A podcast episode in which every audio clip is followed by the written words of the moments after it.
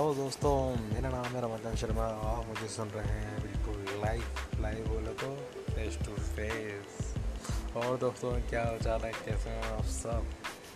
तो यार लाइफ में कुछ खास ऐसा चल नहीं रहा है।